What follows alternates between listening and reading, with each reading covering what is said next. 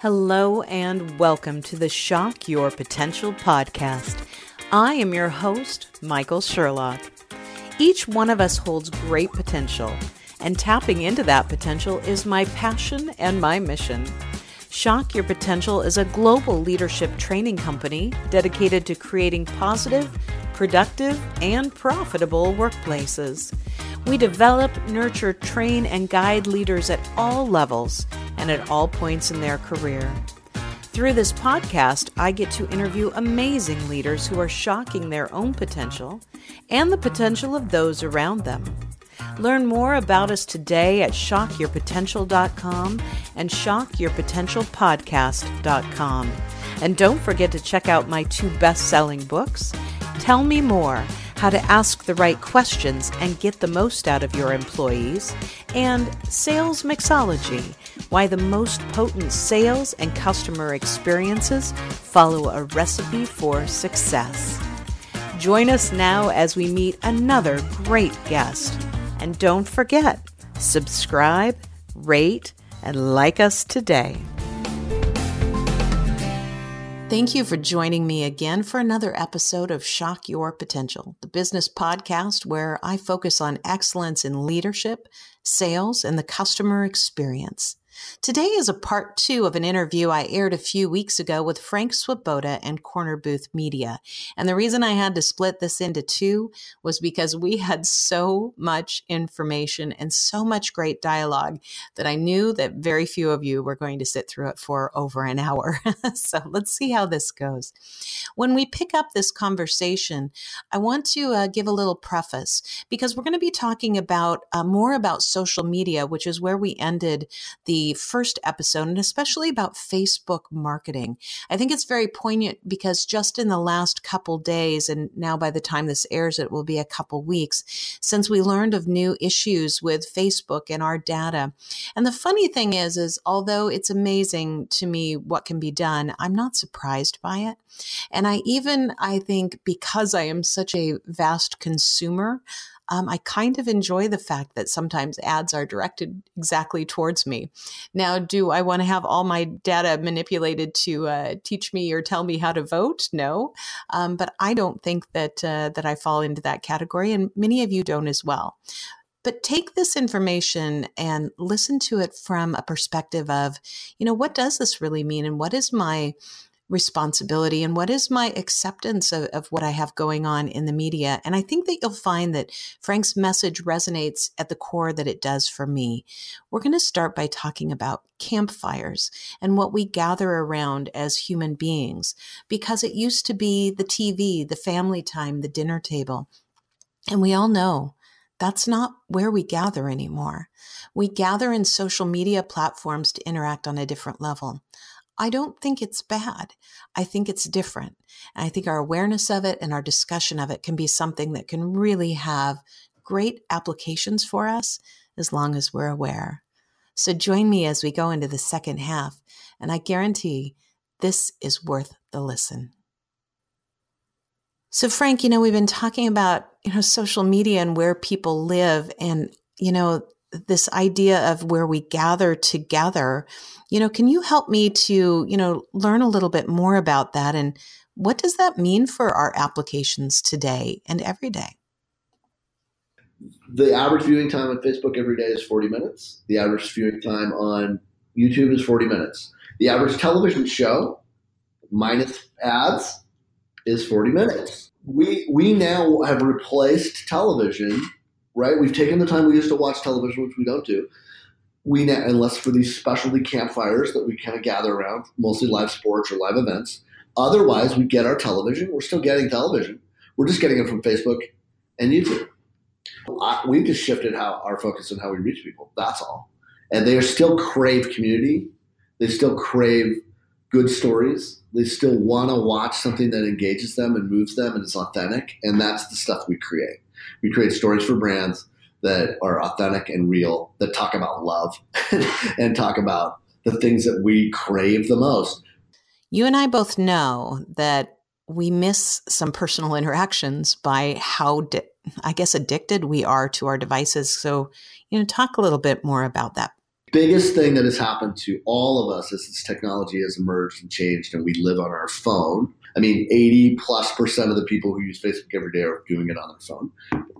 And our content is all pushed towards the phone.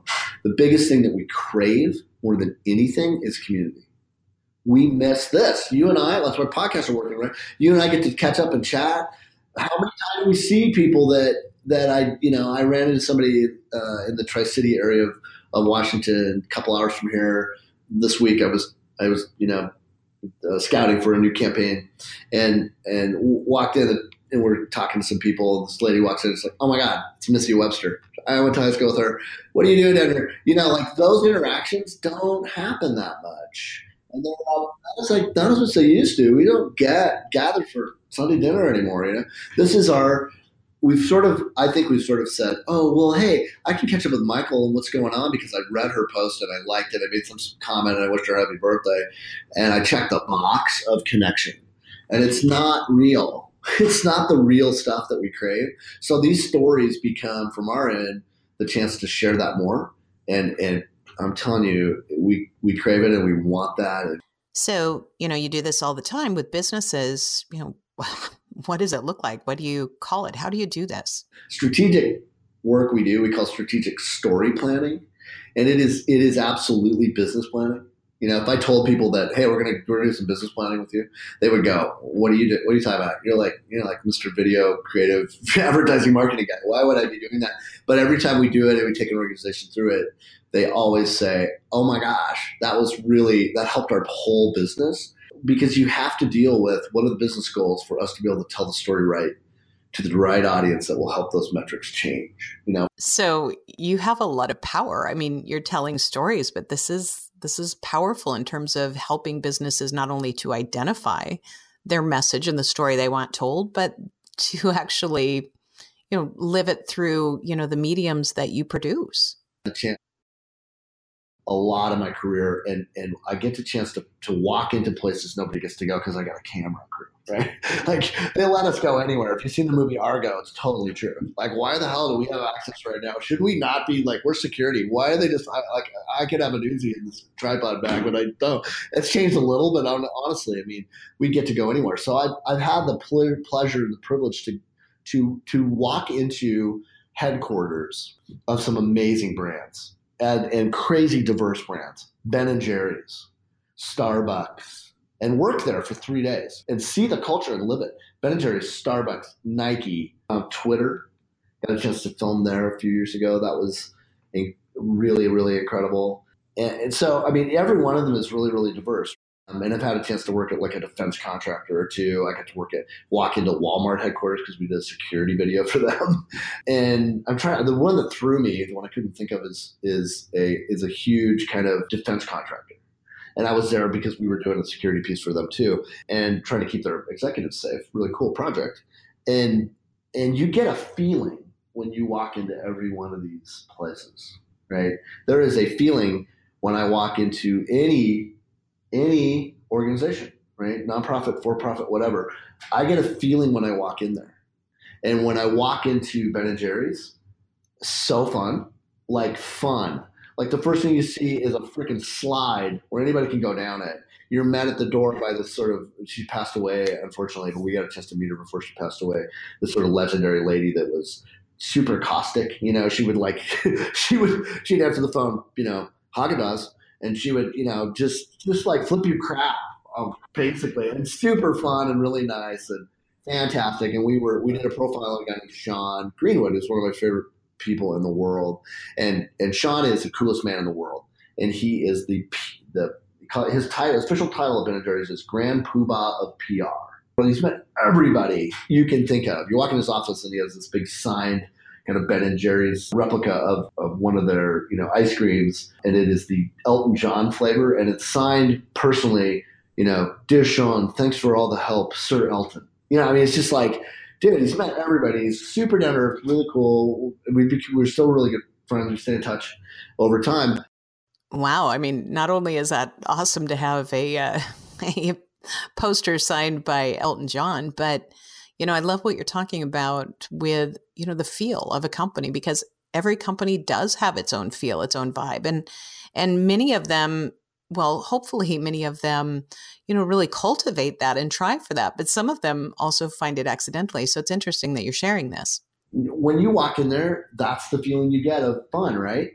Um, when I go to Nike, competitive, but cool, but competitive. Um, when I go to Twitter, it was was um, isolated, right? It's a pod. You walk in there, these people never leave this place. They can't afford to live in San Francisco, so they never leave that place, and it's very insular. You know, like it's everybody's. You know, I was the oldest guy by far in that entire building. I swear to God, it's 47, and they're all looking really busy, and the, the best chefs in the world. You know, and it is a fascinating environment, but you know, you, I really felt like you're in a bubble. You know, you know, you never leave that place because I can't afford to get a, a the only apartment I can get is, you know, like one bedroom. So why not just be here? It's more fun. I get all my food. I can exercise here. I get a massage. I can. I never have to leave. I can work all the time. And that's a really interesting world, right? And that's kind of what you get when you think of that brand. Like, oh, what do they really do? How do they make money? That's sort of what I thought. Like, why do these guys make money? When you know, and and when I went to the defense contractor and you know walked in there, intimidation. Yeah. So again, it's you know like we were talking about, like you know, doesn't mean it's good or bad. It's just it's just what a company I guess you know sometimes it can be good or bad. It's it's just about what a company is, uh, you know, what they're creating is their culture, um, what they're creating in the environment, and then how you feel it when you're there, and then how do you take that and how do you incorporate that into your, the message that you know the story you're trying to tell? I mean it's pretty interesting. Hell yeah. But every one of them had a feeling to it. And i my i really strongly believe that the feeling that you create in your physical environment as a headquarters is the same feeling that your brand generates. Well i know that i've found in the different businesses and executives i've worked with that you know eh, that's sometimes very eye-opening you know? Do you do you see what your environment is and how that impacts you know your your customer experience you know how your company is viewed but also you know your uh, your your corporate identity your story? Right? and i i think we have to really think about when we talk about how the projection that we make what is it like really to experience the place that we're at? And and that is that's the that's the authentic story that gets told so it must be fun. I mean, you get to see a lot of different people, but you know, I mean, what if you come across a story that you don't necessarily want to tell? I mean, that's got to happen sometimes, I assume. That that's one piece of thing that we always think about as an organization is who are we going to work with where we can actually tell that story well. Um, and and it's in line with us as a team because we're not a big shop. You know, there's there's under 10 of us here and and we pick and choose who we work with which is really cool too because the feeling of the brand and the feeling of the place is the most important thing we have. So frank one of the questions that i ask everybody is you know looking back knowing what you know now and looking back on your life your career you know specifically you know your business and and how these things play together in your life you know what kind of advice would you give to your younger self if you could talk to that frank? You know would you tell him to do something different to zig instead of zag like the zags? Uh, would you uh, you know tell him to keep on the path? You know what what piece of information what guidance would you give him?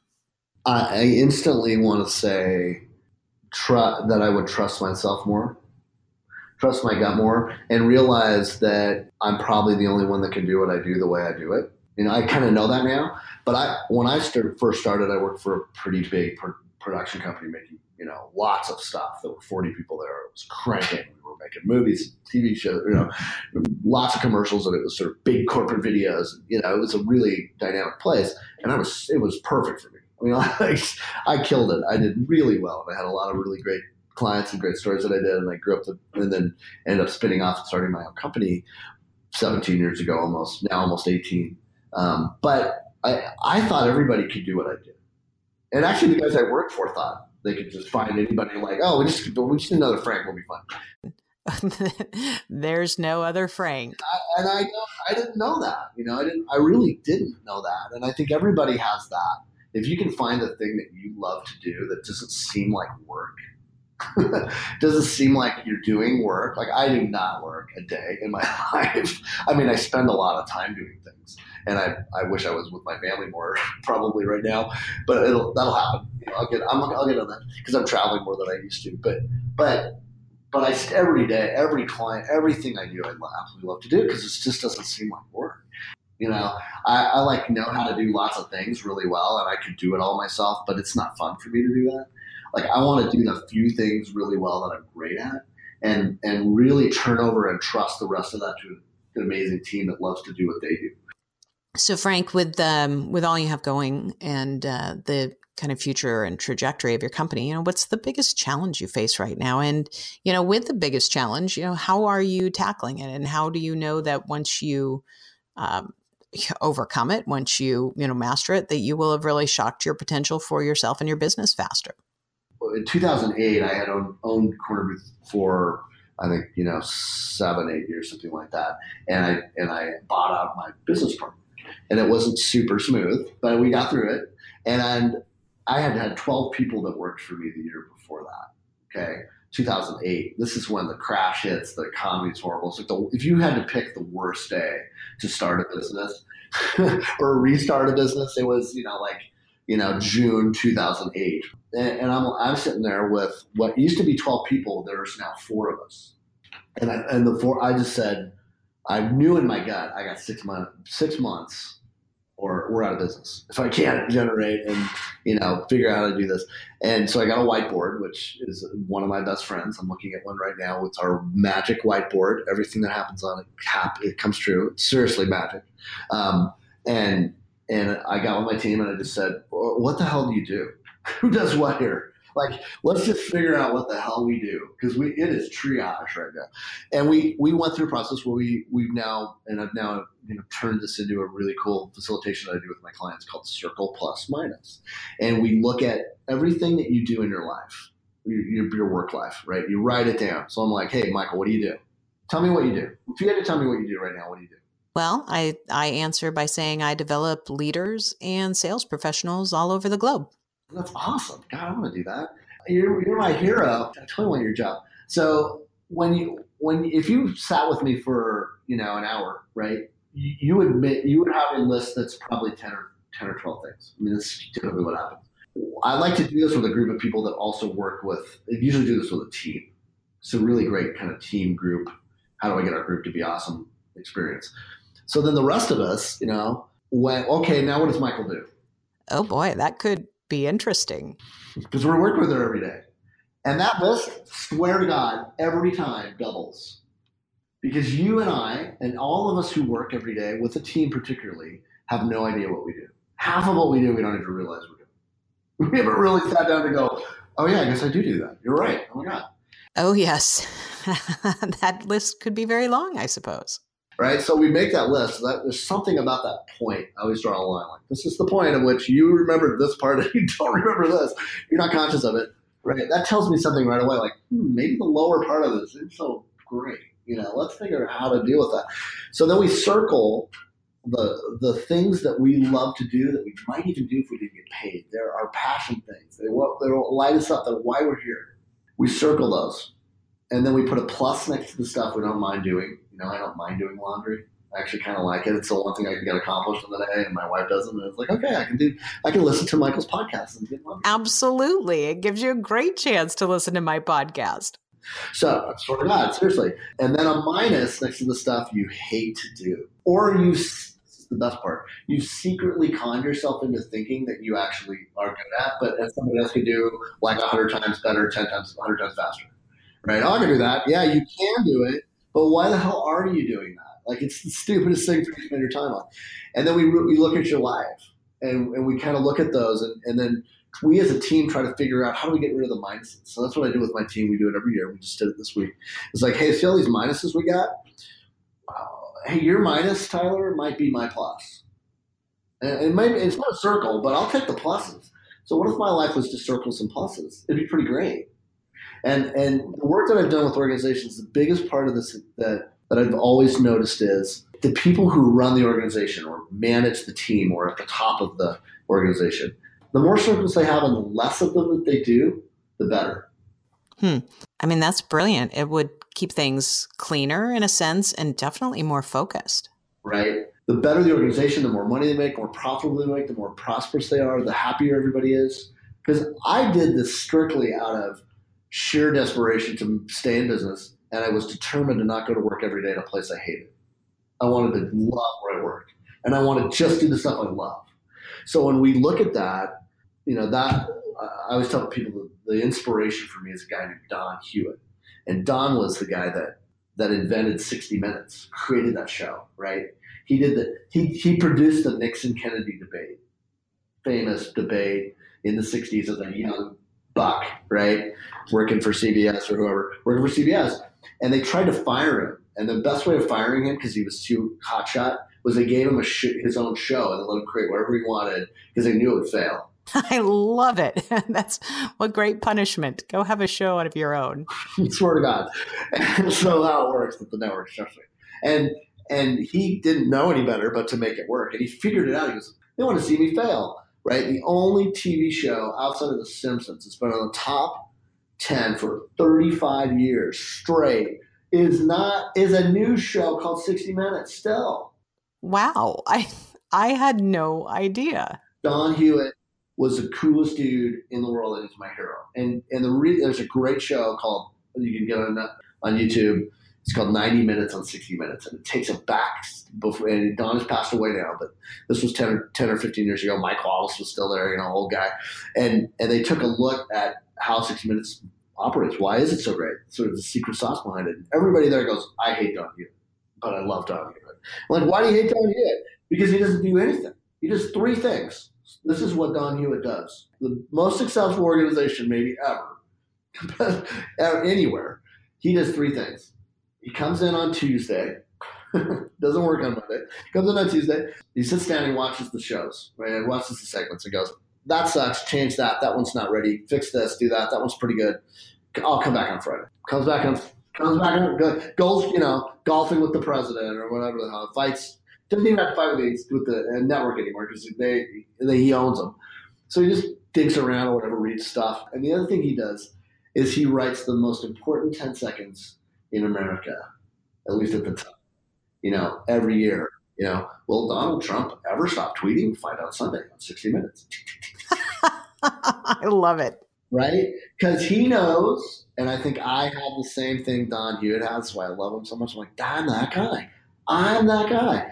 I know and he knows what America likes. Where he can say it in a simple way like nobody else can you know, and it's because I grew up in Spokane, which is like basically small town USA with a West Coast kind of cool, right? It's big enough to kind of close enough to Seattle and Portland and Vancouver and uh, San Francisco, the world where I, where I get the coolness of that. You and I both do, right? There's, think about the people who have come out of where we've grown up. That's another podcast. But there's some amazing people, including some of the best writers in this country, have come out of this town, and it's not an accident. It's because we understand what America likes. We can talk to somebody from Iowa or you know, anywhere and, and relate and get along. And we can also sit down at the White House and a you know state dinner and handle ourselves. I mean, we can understand New York, and you can make it in Philly and DC, and we can also just chew the fat with anybody in Wilbur, Wilbur, Washington farm. Sort of God, which I did well, you know, I agree with you, Frank. It's kind of one of the reasons I always thought it was amazing that Spokane was one of the cities that many different, you know, major brands, you know, from, you know, potato chips to cereals to, you know, new kinds of sodas, you know, test market in Spokane. It's, you know, this kind of, you know, strange uh, corner of America that seems to work well. So yeah, I get it, and I can see how this makes sense with uh, you know the same kind of vision that uh, that he had as well. Is, there's something about that, and Don Hewitt had that thing, and everybody hated him, but guess what? He did the three things he loved and was best at. That didn't seem like work. That's his whole freaking thing. Three things on his list. They're all circles. That's my dream. I want to get to that. I'm at like seven circles, six circles, and two pluses. Pretty good you know, Frank, I get it. And, you know, it's part of, uh, you know, even the struggle I face, you know, making the decision to, to speak and to write and to pursue this on my own is, is the realization of, you know, what I do well. And also the, the, the clear realization of what I don't do well. And, you know, how do I then bring people onto my team, which I'm in the process of doing right now that have the strengths that I don't? Because if there's one thing I've learned is that, you know, there's you can try and fix your weaknesses or you can just try to play to your strengths. I don't have enough time left in my life to fix all my weaknesses. Oh my God, you're my hero. You're so my hero. Swear to God. So, you know, and I facilitate this with all kinds of groups. And we, and the, and the best part of this, okay, this is the secret you got to do when you're done with that. Not only do you have to do that, right, but we do a little section on what do I, what's missing I wish I had. What, what do I don't have that I wish I had? Sometimes that's time. So when we do that list with a group and there's a boss there and their employees are there, I wish I had more money. It's never a part of that, but it usually isn't. right? So we, we identify the things we don't have and then we flip them and we put our order in with the cosmic waitress or waiter.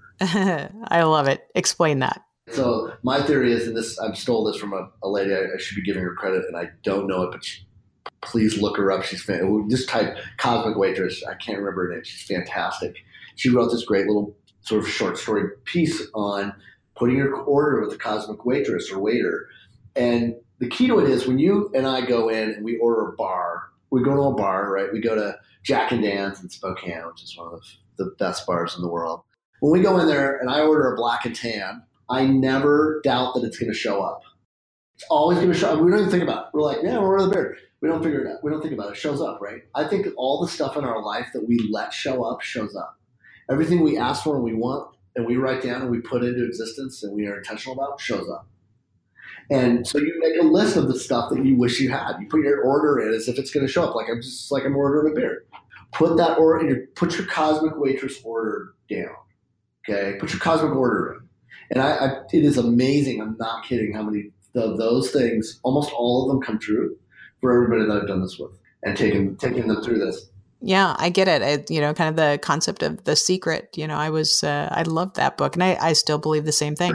Phenomenal, right? But I do this all the time, and what we tend to do, right, when we want something, is we, we even write it down, but then we try to go like, if it's a beer, we would like try to go behind the bar and pour it ourselves, and then we would, pull, you know, we'd write up the ticket and we'd bring it out to ourselves. You know, we try to do all the work.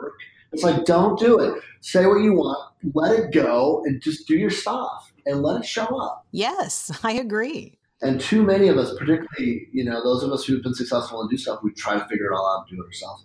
Don Hewitt never figured that out. He was just like, I'm letting go. I don't want to. This is what I'm going to do. I trust people to figure it out. They'll, I'll challenge them. They'll get it done.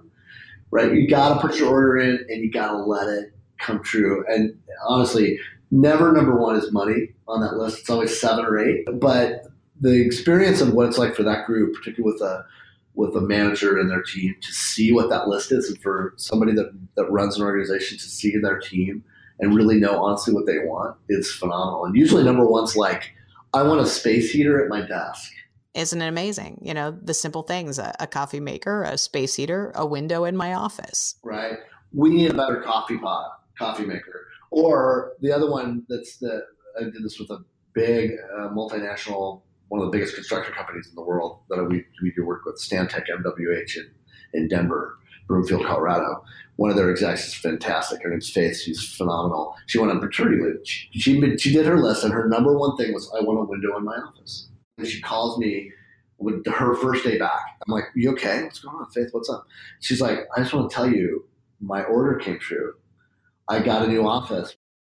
And sometimes know, it's the simplest things, but you know, it's the importance of not only asking for it, but for leaders to listen.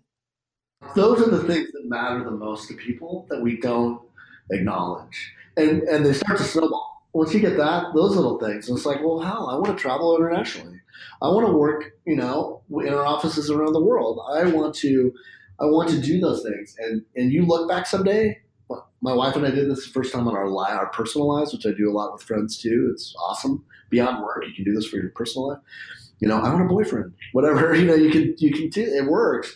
And and my wife and we made this list of about thirty things right before we got married, and we looked back a year and a half later, and, and 28 of the 30 things that happened, including going to Greece, which neither of us planned. And we went because on for work, you know. So it was like I even got paid for. Yeah, I don't I think that most people they think it, but they maybe don't necessarily believe it. It's kind of that sense of you know, how much power do I really have?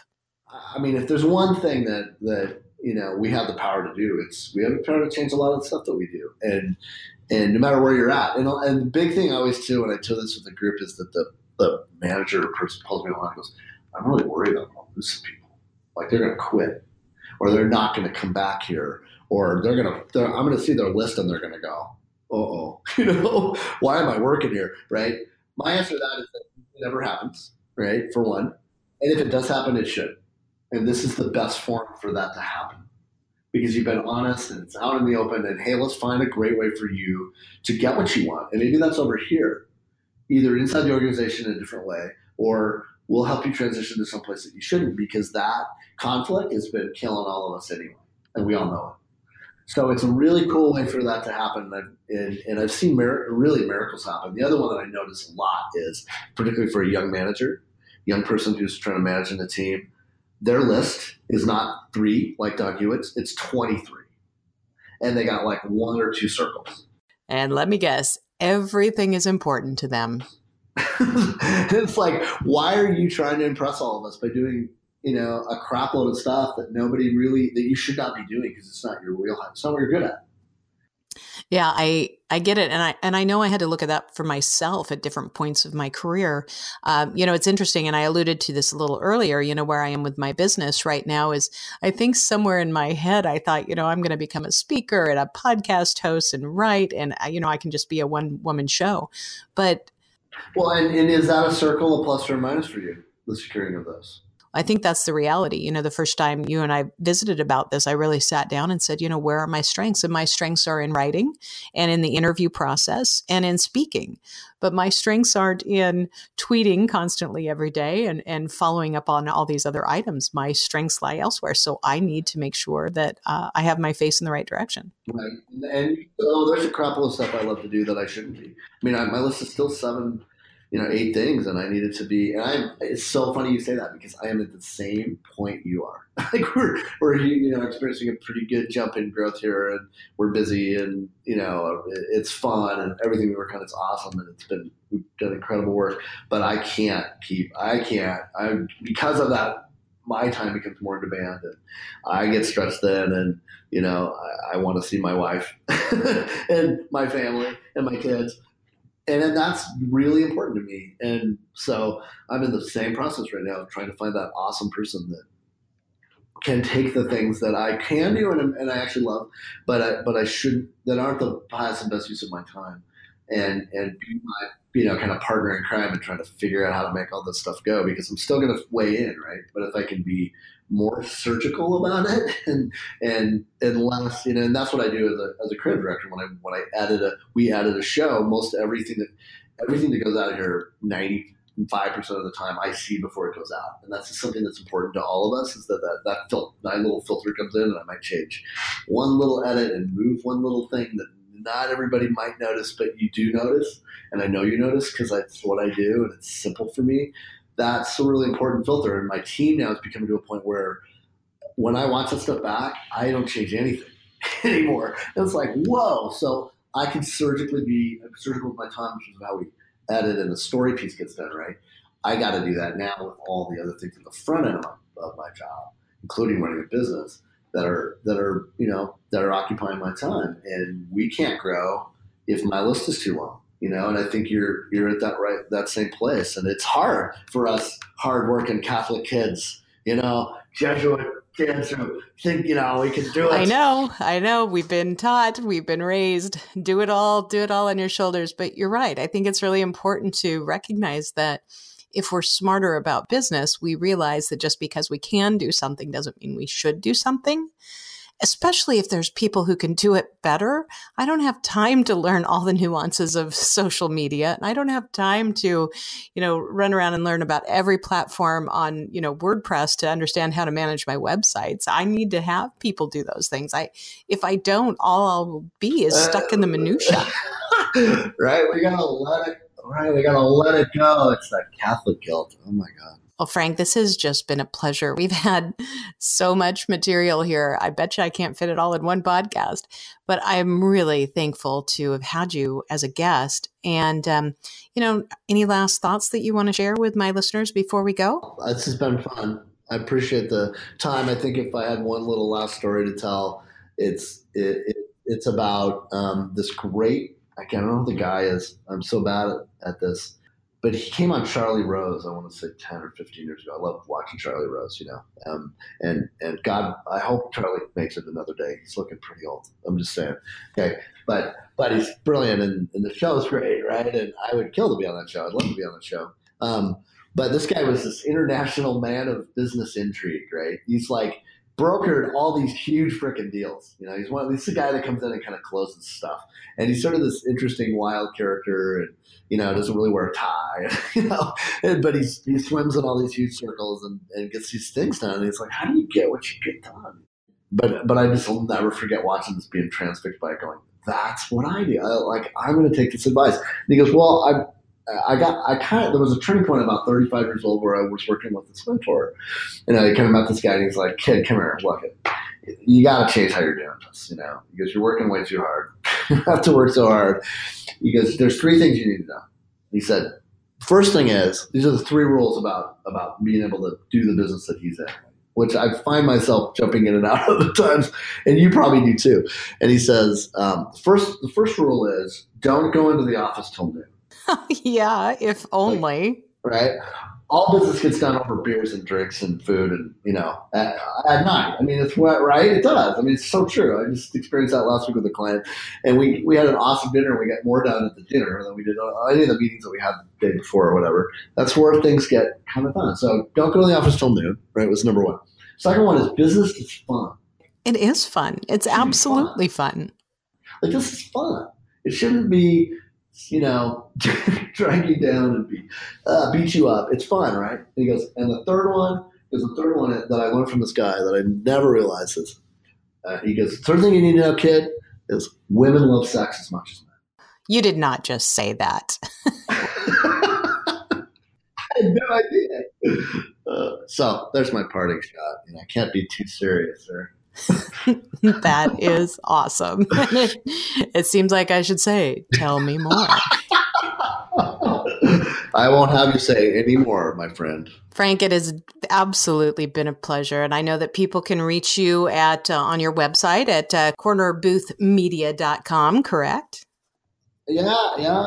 Cornerboothmedia.com, pretty easy. And I do have a Twitter handle at Frank Swoboda, which is, which is, you know, with figure out how to spell my name. That's the hardest part. So.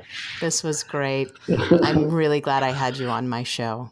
Oh, the, the last thing is I'm just I want to say how proud of you I am for for everything you've done, and it's been amazing to watch just in the time that we worked with you just how freaking fast you go, girl. It's like, dude, you're on Good Morning America over here, and you're too. I mean, you know, hanging out with Robin Roberts, and you're and you're making all this stuff go, and you've got a podcast now, and you know, you got 60 people lined up for it, and I'm real lucky to be one of the top 10. That's so cool.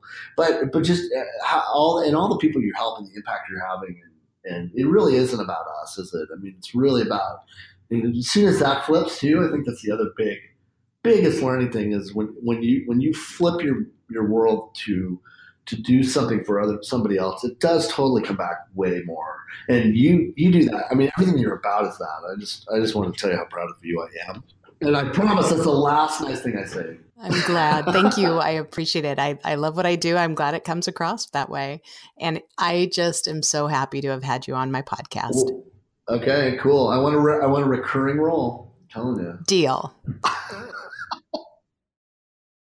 Can't tell you how much I enjoyed this this talk with one of my good friends, Frank Swoboda from Corner Booth Media. And if you want to learn more about what we talked about in the first half, you'll find his first recording on any of my iTunes apps where I appear. iTunes, Google Play, Stitcher, any of your favorite podcast apps, you can find me there. Have a great day.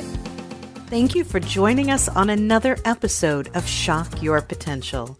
Please remember to subscribe, rate, and like our podcast. And for more information, find us at shockyourpotential.com and shockyourpotentialpodcast.com.